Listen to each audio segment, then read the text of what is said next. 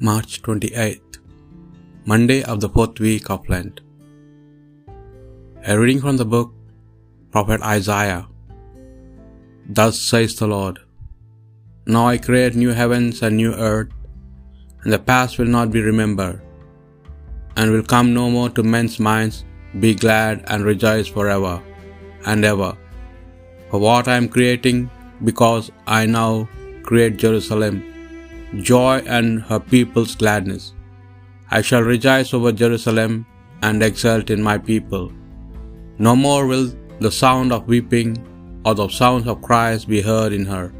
In her no more will be found the infant living a few days only, or the old man not living to the end of his days. To die at the age of a hundred will be dying young.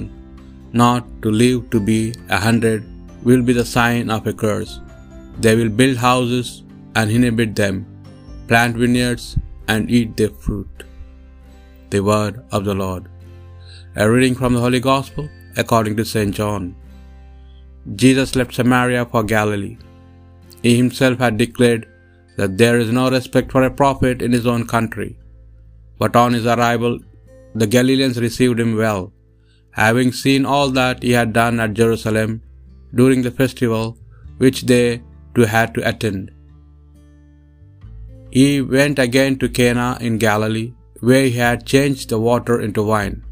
Now there was a court official there whose son was ill at Capernaum, and hearing that Jesus had arrived in Galilee from Judea, he went and asked him to come and cure his son as he was at the point of death.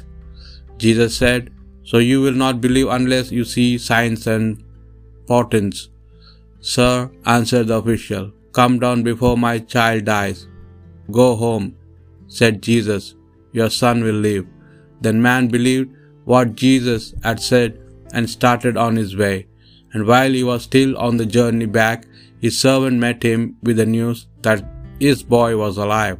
He asked them when the boy had begun to recover, the fever left him yesterday.